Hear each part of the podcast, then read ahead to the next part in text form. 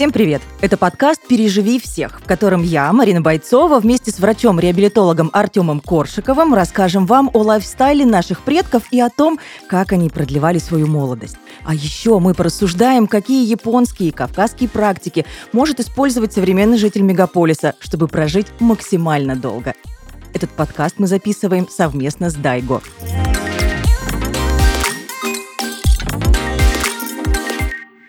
И сегодня в рамках подкаста «Переживи всех» у нас в гостях эксперт, кандидат медицинских наук, геронтолог, диетолог, научный сотрудник научно-исследовательского медицинского центра геронтология Фисенко Эльвира Витальевна. Здравствуйте всем, дорогие друзья. Добрый Вечер. Здравствуйте. Здравствуйте, Эльвира, здравствуйте. А, давайте приступим. Вопрос а, прям сразу первый хочется задать такой. Расскажите, как можно понять, что организму не хватает витаминов? Какие маячки есть? Ох, это вопрос очень сложный, поскольку симптомов э, таких дефицитов, недостаточности витаминов, э, микроэлементов, минералов достаточно много. Это могут быть и повышенная слабость, э, и утомляемость, и снижение стрессоустойчивости, какое-то снижение эмоционального фона, либо наоборот эмоциональная какая-то лобильность, от всплеска эмоций до наоборот отсутствия реакции на какие-то события, и головная боль боль, и мышечная слабость. То есть их великое-великое множество. И здесь э, человеку достаточно сложно самому разобраться, что же происходит с его организмом. И здесь достаточно много таких опасных ловушек, потому что одни и те же симптомы могут э, быть как проявлением дефицита витаминов или каких-то минералов и микроэлементов, но и могут быть симптомом какого-то серьезного соматического заболевания. То есть что значит соматическое заболевание? Это заболевание внутренних органов, начинающее касающиеся сердечно-сосудистой патологии, а, заболевания нервной системы, желудочно-кишечного тракта. Поэтому вот э, сегодня у нас таким главным лейтмотивом диалога, с вашего позволения, все таки будет самая главная мысль, что самому как разобраться с дефицитом каких-то э, витаминов э, и микроэлементов, так и самостоятельно корректировать эти состояния. Это достаточно опасно, и это требует все таки квалифицированного специалиста, врача, у которого есть соответствующая имеющая право на соответствующую практику, диетолога и так далее. Соответственно, мы с вами будем взывать к разумности и самоанализу людей с целью того, чтобы они обращались к квалифицированным специалистам. Да, безусловно. Здесь, э, повторюсь, э, эти симптомы могут выступать таким вот зонтиком, под которым будут прятаться многие симптомы многих заболеваний. Единственное, что мы можем с вами развить эту мысль э, и понять все-таки, какие группы людей, какие группы пациентов могут быть подвержены дефициту витаминов или минералов, э, или те ситуации, факторы риска, которые вот могут выступать. Ну вот, допустим, это может быть элементарная недостаточность витаминов, да, то есть когда э, вот происходит такое недостаточное содержание витаминов в суточном рационе человека. То есть вам человек скажет, я ем достаточно там по колоражу, достаточно большую порцию. Когда вы начнете анализировать, то вы поймете, что кроме углеводов этот человек ничего не получает, да, и, соответственно, витаминов в этом питании тоже мало. Далее, это может быть разрушение витаминов при неправильной кулинарной обработке, хранении пищи. Ну и вообще здесь можно тоже разли... развить целый такой отдельный диалог о том, что чем более идет глубоко глубокая кулинарная э, обработка, переработка продукта, э, то тем меньше витаминов и микроэлементов там остается. И, соответственно, повышается большая э, такая гликемическая нагрузка, нагрузка на углеводный обмен и так далее. Далее это действие каких-то антивитаминных факторов и вообще антагонизм витаминов как между собой, так и при приеме каких-то лекарственных препаратов. Вот бывает, люди а, заподозрили у себя какой-то дефицит витаминов да, и микроэлементов. И самостоятельно начинают себе назначать витамины в совершенно различных формул, формах, там, инъекционных, да, пероральных, то есть те, которые не принимают внутрь и так далее. Назначают сразу несколько каких-то э, форм разных витаминов. И получается, что эти витамины просто выступают не как синергисты, а как антагонисты. То есть они вот блокируют действия друг друга. Это могут быть э, также вот, ну, какие еще причины, когда человек привержен какому-то определенному стереотипу питания, питания и резко ограничивает себя в чем-то. Э, то есть это когда идут, допустим, э, какие-то религиозные запреты или когда человек привержен какой-то строгой э, диете, там совершенно разные, э, есть такие разгрузочно-диетические терапии и так далее. То есть это тоже все, конечно, чревато. Дальше это может быть угнетение нормальной кишечной микрофлоры. То есть э, либо ввиду заболеваний желудочно-кишечного тракта, либо какого-то длительного курса антибактериальной терапии. То есть также вот когда человек сам себе назначает как сам вид антибактериального препарата, так и его длительность. Люди мало задумываются о том, что мы просто уничтожаем нашу микрофлору. Микрофлора это не только там плохие и хорошие, там полезные и неполезные э, какие-то микроорганизмы, но это целый отдельно функционирующий орган, который также отвечает за синтез многих витаминов, биологически активных веществ. И нарушать этот гомеостаз, вот такое постоянство среды тоже опасно и может быть причиной недостаточности каких-то витаминов. Это может быть э, следующая такая вот группа людей, которая может быть подвержена да, таким вот состояниям. Это э, нарушение всасываемости витаминов и вообще нарушение обмена этих витаминов и биологически активных веществ. Ну, например, когда идут заболевания желудка,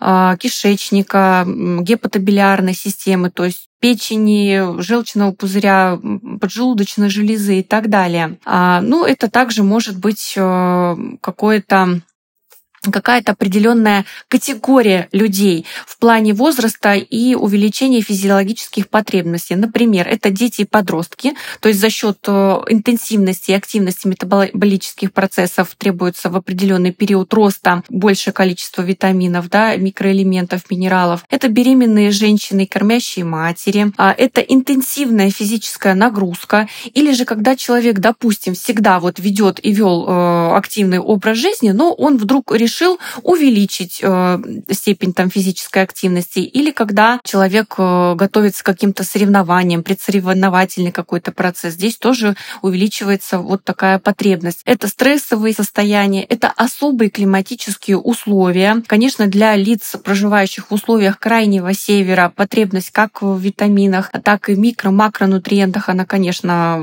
возрастает. Тут еще зависит и от э, тяжести труда физического. А заболевания заболевания внутренних органов, и это могут быть инфекционные заболевания и интоксикации. То есть вот вы видели, что в период пандемии достаточно вырос спрос на биологически активные добавки к пище, витаминно-минеральные комплексы, ну и не безосновательно, поскольку вот период инфекционных заболеваний как раз-таки вот увеличивается потребность а, в данных веществах. Ну, это вот, э, если можно так сказать, о тех группах людей, пациентов, у которых мы можем заподозрить дефицит тех или иных витаминов и микроэлементов.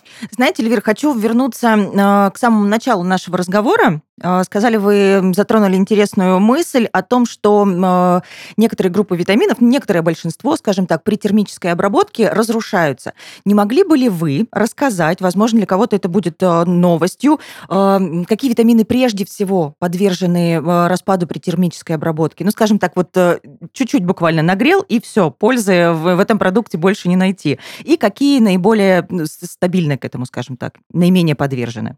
Есть ли такие группы или нет? Э, здесь, э, в принципе, это такой достаточно глубокий вопрос и емкий. Он требует, конечно, такого серьезного подхода и целой отдельной лекции, скажем так, да, и диалога. Здесь вообще, в принципе, мы с вами будем говорить об общем таком подходе, да, к э, употреблению пищи. А Всемирная организация здравоохранения говорит нам о том, что в нашем рационе с вами должно быть не менее 400-500 грамм свежих овощей и фруктов. То есть это вот где-то где-то на прием пищи 100-150 грамм свежих, сырых, хрустящих, э, в том числе и зелени, должно быть. Поэтому мы должны понимать, чем более идет глубокая кулинарная вот э, обработка да, пищи, тем э, больше идет разрушение всех этих витаминов и минералов. Конечно, чем более нативный идет вот такой продукт, тем более вероятно, что там будет большая биодоступность того или иного витамина. Вполне понятно и доступно, спасибо. Какие еще способы приготовления либо же способы хранения могут влиять в негативном плане на содержание витаминов в продуктах? Ну, здесь э, сейчас эм, э, за счет вот такой вот индустрии э, кулинарной обработки, да, подготовки продуктов вот от того, как его собрали с грядки, да, до потребителя на столе в любое время года, сейчас есть такие более оптимальные шоковые заморозки, которые позволяют сохранить витамины в,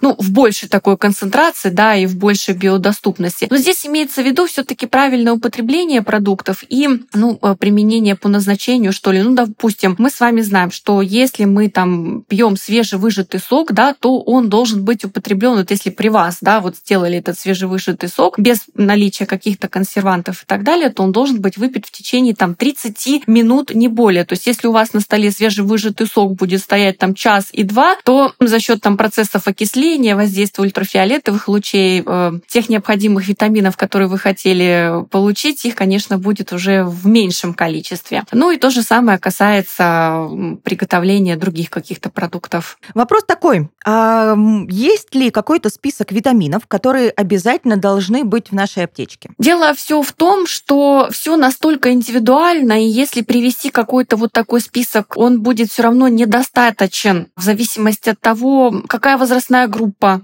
какая возрастная категория людей нас услышит, в зависимости от того, какие заболевания, какое время года. То есть э, здесь самое главное все-таки вести тот правильный образ жизни и тот правильный стереотип питания, чтобы этого э, дефицита витаминов не было. Дело все в том, что даже если есть дефицит какого-то витамина, но человек получает недостаточное количество белка, то, ну, скажем так, это лечение, это лечебная такая технология, она не будет полноценной все-таки. Все-таки вот для такого правильного подхода здесь должно быть правильное рациональное питание с точки зрения наличия и белков, и жиров, и углеводов. Обязательно должны быть выполнены такие правильные паттерны, то есть не нужно э, насыщать свой рацион какими-то избыточными сахарами добавленными, да, избыточным содержанием соли. И здесь еще тоже очень важно влияет такой паттерн, когда идет достаточное количество пищевых волокон в нашем рационе, которое также влияет на качество вот микробиоты и ее здоровье.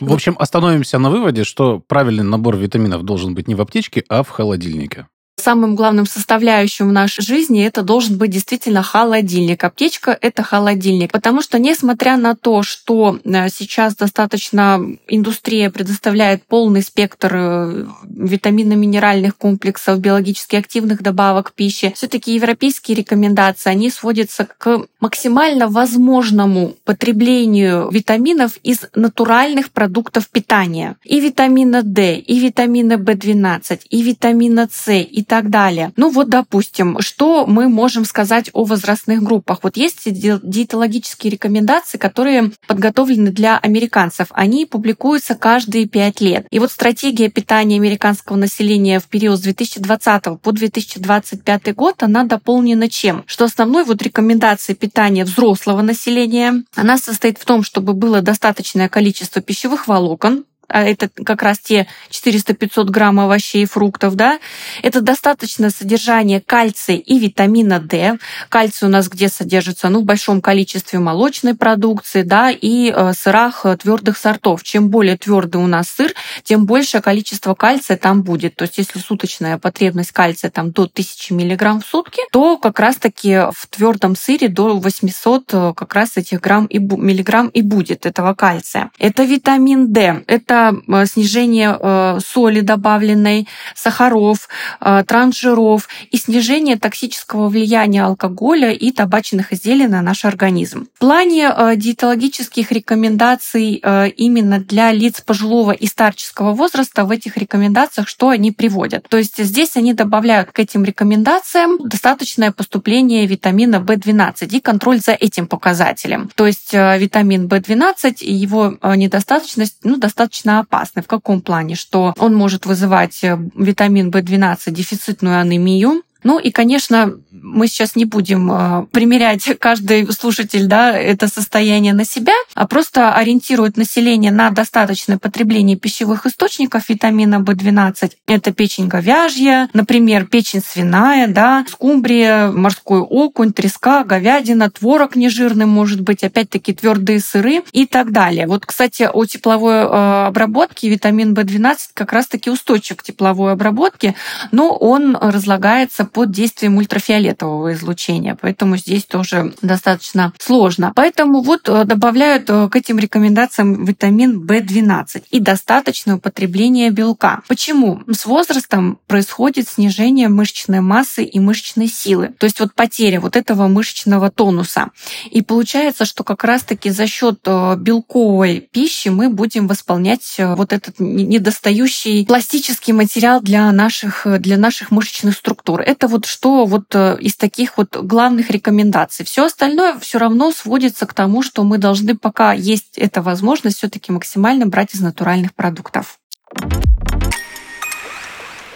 В Японии живет более 30 тысяч человек, которые достигли возраста 100 лет. Вместе с Дайго мы расскажем о некоторых секретах японского здоровья и сохранения молодости организма. Издревле японцы пьют зеленый чай. Это традиция, с которой мы ассоциируем страну восходящего солнца. Чай пьют и утром, и в обед, и вечером, холодным и горячим, дома и на ходу. И не зря. Ведь зеленый чай по-настоящему целебный напиток, пользу которого сложно переоценить. Зеленый чай известен тем, что повышает иммунитет и способствует снижению риска раковых заболеваний, уменьшает количество сахара в крови, является природным антиоксидантом, тонизирует и помогает сохранить молодость. А пока вы пытаетесь пережить всех, заваривая чай как японцы, у наших друзей из Дайга есть инсайт, как помочь вашему организму усваивать все необходимые вещества. Дайга производит БАДы на основе растительных элементов с массой полезных ингредиентов в Японии, рядом с горой Фудзи. Дайга – это экстракт брожения 16 штаммов лактобактерий. Он является дополнительным источником витамина К2, который необходим организму для синтеза белков. В состав не входят продукты животного происхождения, поэтому дайга можно принимать вегетарианцам и всем, кто хочет жить долгой и здоровой жизнью. А исследования, проведенные в России, Японии и Испании, показали, что дайга действительно приносит заявленную пользу организму. Ссылка в описании. Не является лекарственным средством.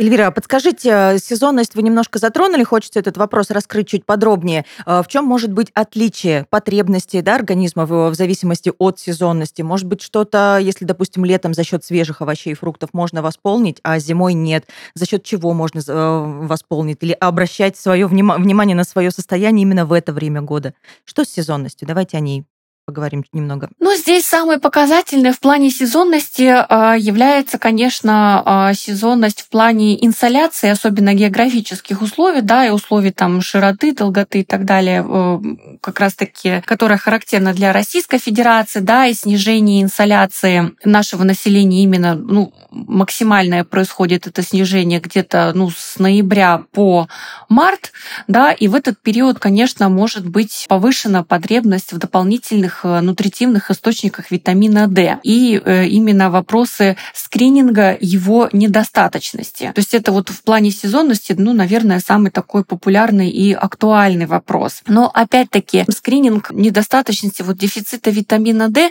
опять-таки показан не каждому человеку. Это, как правило, группы риска. То есть люди с заболеваниями костей, чаще всего это остеопороз, который возникает там после 50, после 60 или у женщин там в период менопаузы или постменопаузы. Это, как правило, люди пожилого возраста старше 60 лет, особенно те люди, которые говорят, что они падали один или несколько раз, то есть были такие падения. Также лица, которые страдают ожирением. Вот сейчас, кстати, выявлено, на самом деле проблема ожирения тоже достаточно такая серьезная у нас в популяции. В Российской Федерации, ну, где-то 60, по официальным данным, около 64% взрослого населения страдает этой проблемой. И эта проблема усугубляется э, как раз-таки еще увеличением доли детей и подростков с повышенной массой тела. Так вот, как раз-таки вот э, ожирение тоже является фактором риска вот дефицита витамина D. Это пациенты с заболеваниями печени, почек и при приеме каких-то лекарственных препаратов, то есть это имеется в виду не эпизодический прием, а длительный. То есть это глюкокортикостероиды, противогрибковые препараты, противоэпилептические препараты. То есть это вот ну, основное. Ну, еще э, в период э, сезонности каких-то респираторных, вирусных инфекций здесь тоже выступает на первый план также дополнительная нутритивная поддержка в плане а, увеличения иммунной активности организма.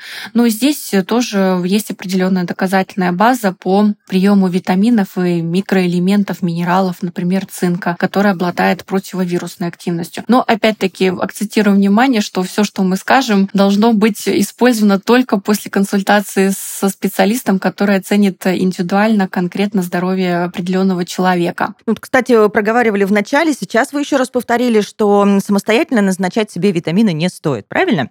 Но я чувствую, что какой-то вот робкий вопрос из зала, он все равно может э, присутствовать. А есть ли какие-то витамины, которые можно принимать, э, назначить себе самостоятельно, которые не навредят э, организму? То есть можно ли все-таки что-нибудь себе вот порекомендовать самостоятельно? Понимаете, в чем дело? Ну, не существует такой панацеи. Вот как Парацельс говорила, все есть лекарство и все есть яд, но только доза определяет и то, и другое. Дело все в том, что, а, может быть, и можно такое принять при определенных условиях, но если человек учтет все-все-все свои а, какие-то показания, противопоказания, но опять-таки, какой витамин? А, давайте разберемся просто с рынком, что предлагает нам рынок. Угу. Да? Дело все в том, что за последние там 5-10 лет этот рынок несколько изменился. То есть, если раньше на прилавках большинство препаратов было представлено, ну, вернее, биологически активных добавок пищи и витаминно-минеральных комплексов, они были представлены в большей степени поливитаминами, да, то сейчас этот спектр э, расширился за счет как раз-таки отдельно представленных э, витаминов, микроэлементов и так далее. Но здесь я все-таки не буду рекомендовать ничего принимать самому безопасно, но потому что такого не существует. Безопасно можно съесть какой-то продукт, да, вот. Но э, в чем еще существует риск? Почему мы не назначаем? Потому что есть определенные риски которые э, возникают при приеме биологически активных добавок пищи, витаминов, витаминно-минеральных комплексов. Вот какие это? Ну, во-первых, э, на прилавках появляются биологически активные добавки к пище, которые они подтвердили свою эффективность да, у них слабая доказательная база и так далее. Входят э, в их состав какие-то компоненты, которые могут оказывать побочные действия. Сейчас стали появляться еще, вот расширяется вот этот э, сектор рынка за счет э, биологически активных добавок в пище, к которым входит э, до 40 компонентов и более. То есть там и витамины, э, и минералы, и микроэлементы и так далее. Существует еще такая достаточно большая когорта веществ биологически активных, да, э, и недостаточная изученность именно сочетаемости входящих в состав компонентов. Есть риск передозировки. Есть биологически активные добавки к пище, в которые входят сильно действующие лекарственные компоненты. Слабая доказательная база и непредсказуемое действие именно во время беременности, да, в период кормления. Ну и все таки вот какие-то нечеткие рекомендации как производителя, так и лечебной сети в плане вот применения того или иного препарата. Ну, скажем так. Дело еще все в том, что пациент может э, не принять во внимание какой-то фактор в его жизни, который вот может вот произвести такое неблагоприятное сочетание. Ну вот, допустим, человек ходит к косметологу, да, и лечится от какой-нибудь там угревой сыпи, допустим. И врач ему назначает, дерматолог назначает ему препарат да, а, который по своей химической структуре вот близок к ретинолу, к витамину А. Этот же самый человек, допустим, принимает этот препарат, ну и он забыл, что он его принимает. Ну и в силу каких-то таких своих жизненных ситуаций он просто не принимает во внимание этот фактор. Тут он с кем-то поговорил, прочитал в интернете и сказал, о, для здоровья кожи можно, нужно принимать витамин А, да, вот ретинол. Буду-ка я его и пить. А на самом деле за счет э, вот э, сходства вот структуры, допустим, этих препаратов и ретинола, да, происходит усиление побочных эффектов и усугубление состояния этого же пациента. И здесь будет э, нарастание побочных эффектов, отсутствие аппетита, сухость и шершавость кожи, зуд, выпадение волос на голове и так далее. То есть это достаточно опасный путь, понимаете, но не существует такой волшебной рекомендации, потому что у одного человека может быть сразу несколько несколько условий, которые он может не принять во внимание. А давайте вернемся, точнее, не вернемся, а подробнее затронем вопрос, какие все-таки анализы нужно сдавать э, для того, чтобы узнать уровень витаминов, ну, во-первых, во-вторых, перед тем, как принимать их. Да, безусловно, это очень важно. При консультации со специалистом выполняется такая а, оценка. Сначала клиническая оценка, то есть врач смотрит обязательно какие-то клинические проявления либо авитаминоза, либо гиповитаминоза. То есть что такое авитаминоз? Это полное истощение да, витаминных ресурсов организма с развернутой какой-то клинической картиной, вот, которая характерна вот ярко, конкретно для этого вот э, витамина. Да. Сейчас часто достаточно встречается редко, но встречается. Это и цинга, да, недостаточность витамина С э, и, и так далее, бери-бери, пелагра, ну, в очень единичных э, случаях. Э, и гиповитаминоз, то есть состояние выраженного снижения запасов витамина в организме, при которых вот наблюдается ряд каких-то малоспецифичных, то есть вот не характерных только конкретно для этого заболевания симптомов, да, вот. И здесь, конечно, врач сначала проводит оценку и смотрит на состояние кожных покровов, ротовой полости, собирает жалобы, собирает анамнез, то есть когда это началось, чем человек это связывает эм, и так далее и тому подобное. Да, и проводит оценку там э, измерения антропометрических данных, э, состояния органов и систем, то есть по классической клинической картине и законам пропедевтики, да, то есть как врач осматривает человека. Далее он назначает ему э, биохимические методы. То есть э, это содержание в крови, то есть смотрим сыворотку крови, э, экскрецию с мочой, ну и так далее. Да, и есть еще такая методика нагрузочных тестов. Но сейчас, в принципе, лабораторий очень много, и э, биомаркеров тоже достаточно много, поэтому здесь проблем с этим не бывает. И спектр услуг лабораторий клинических, он достаточно такой богатый и широкий на самом деле. Эльвира, а мы затронули тему авитаминоза, гиповитаминоза.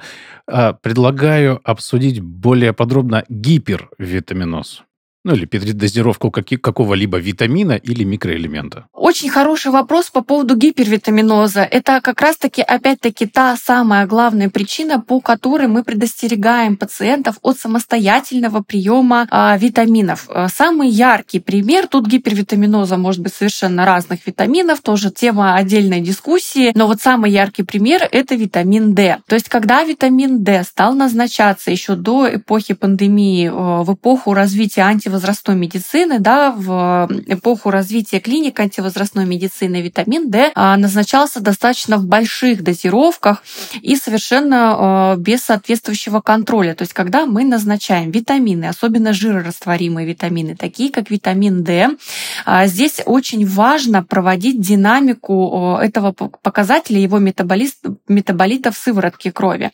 То есть обязательно, и причем очень хорошо, согласно всем клиническим рекомендациям, сдавать этот анализ и смотреть динамику в той же лаборатории, в которой вы сдавали изначально исходный показатель. Почему? Потому что ну, очень часто анализаторы отличаются друг от друга да, у разных там производителей, у разных фирм, и могут быть разные несколько референсные значения. Поэтому очень актуальный вопрос. Очень часто вот при э, передозировке э, витамина D могут возникать э, симптомы гипервитаминоза. Здесь тоже э, совершенно большой разброс симптомов, все зависит индивидуально. Это могут быть и мышечные боли, и слабость, э, и утомляемость, и так далее. Патология печени может быть, патология почек, нарушение фосфорно-калиевого, кальциевого обмена.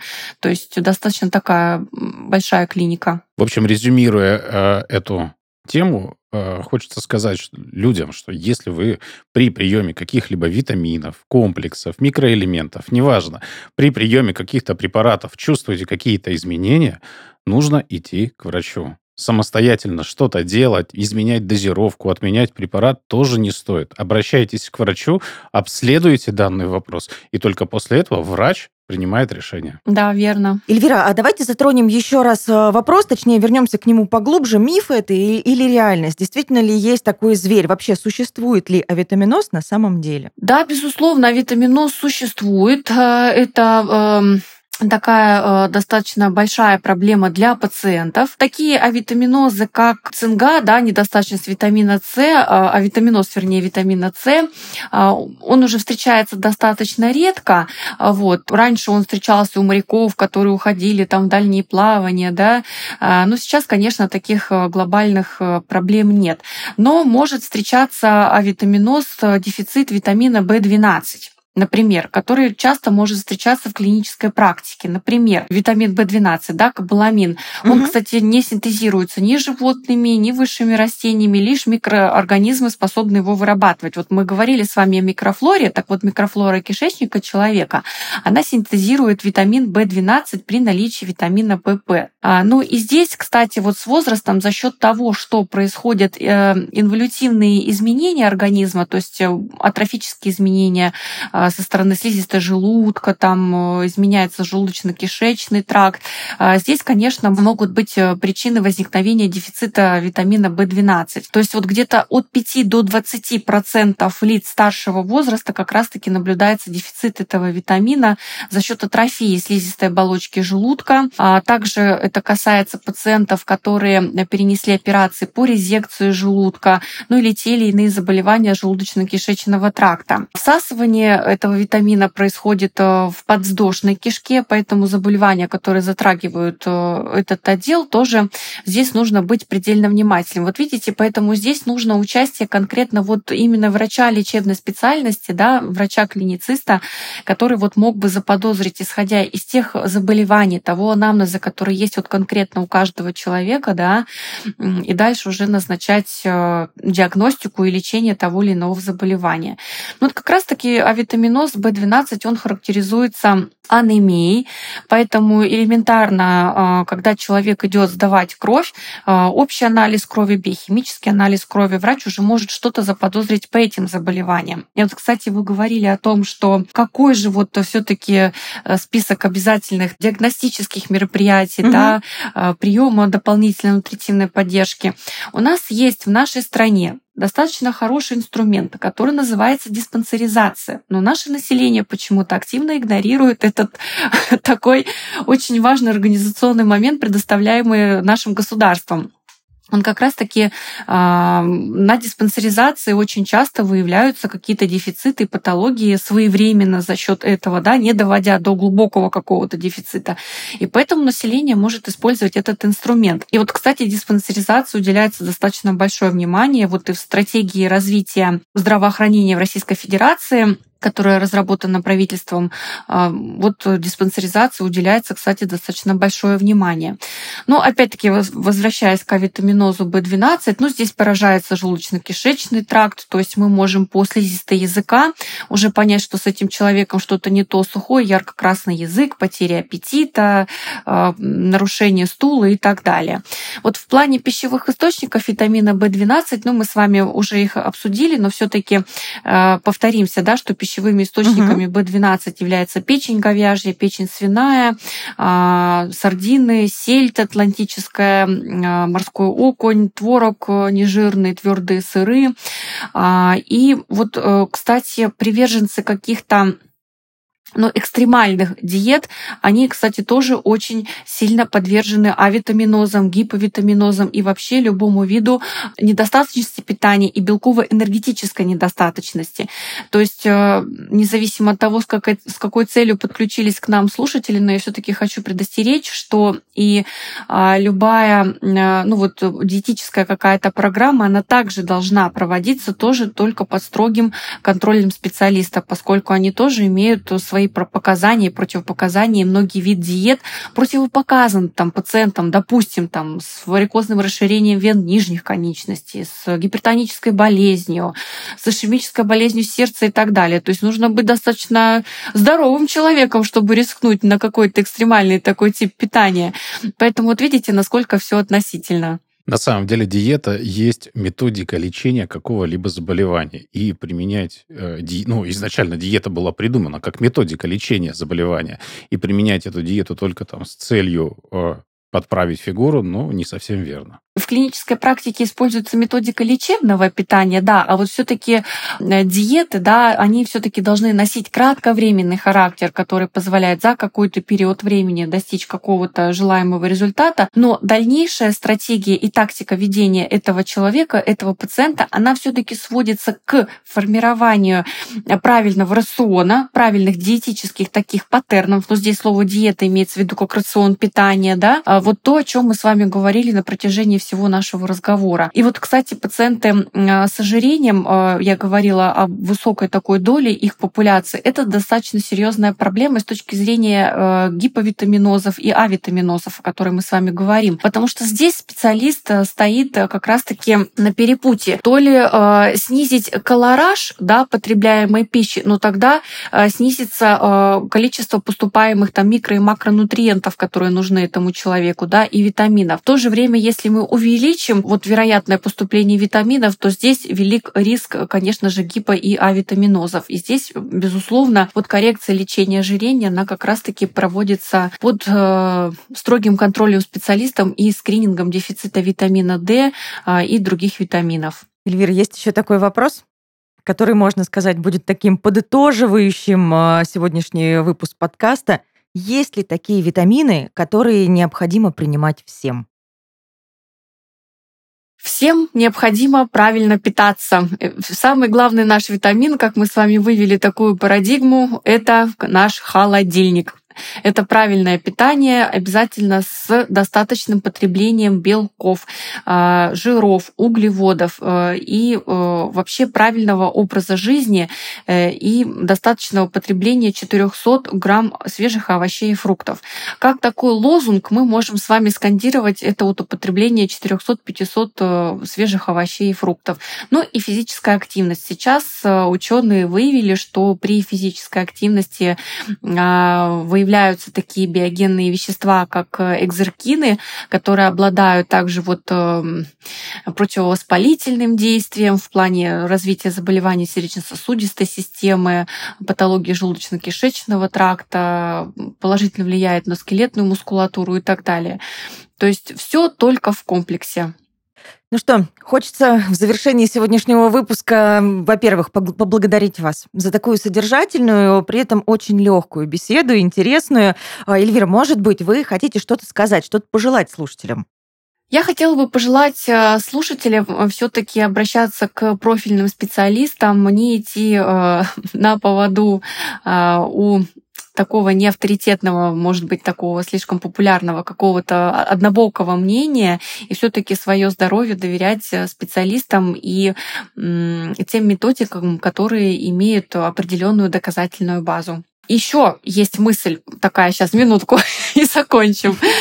А, еще очень... Можно две, можно три. Да, да. Еще очень важно, я хотела запрограммировать наше население еще одной такой вот э, ценной мыслью, что когда мы говорим с вами о здоровом питании, вот что вот мне 40 лет, я сейчас выпью какой-то витаминно-минеральный комплекс, и я буду здоров, об этом э, стоит задумываться не только в этом возрасте, об этом стоит задумываться родителям, которые только планируют свою беременность, потому что а, будущее поколение, которое будет сформировано, его здоровье уже формируется, активность метаболических процессов, состояние эндокринной системы в будущем, а, формирование нервной системы, вот этой нервной трубки, оно, конечно же, идет на этапе формирования пищевого статуса беременной женщины. То есть и у внутриутробно вот развивающегося ребенка происходят вот те изменения, которые предрасполагают сердечно-сосудистым заболеваниям, метаболическим, эндокринным заболеваниям в дальнейшем жизни,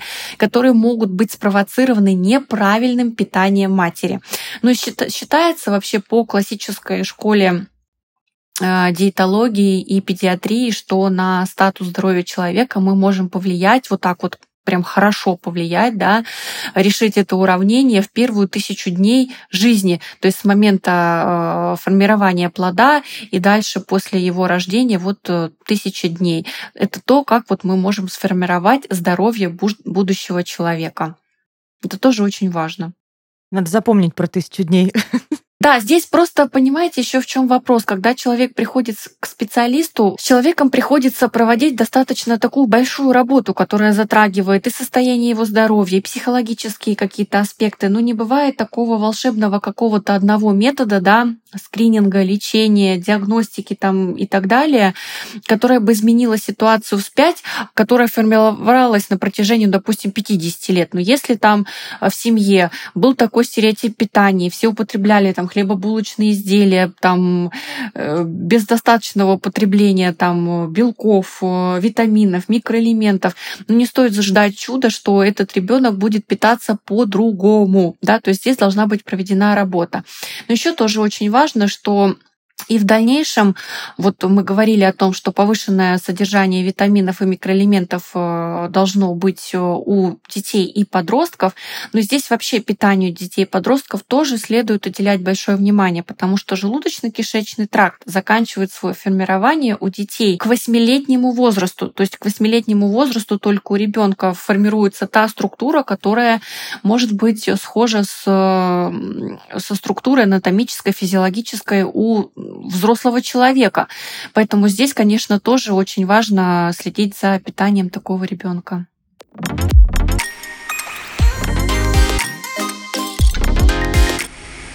Эльвира, спасибо вам огромнейшее. Это был подкаст «Переживи всех», и сегодня мы с вами поговорили о витаминах и о том, как их правильно принимать. Живите долго, живите счастливо и красиво. Услышимся в следующем выпуске. Всем добра. Спасибо.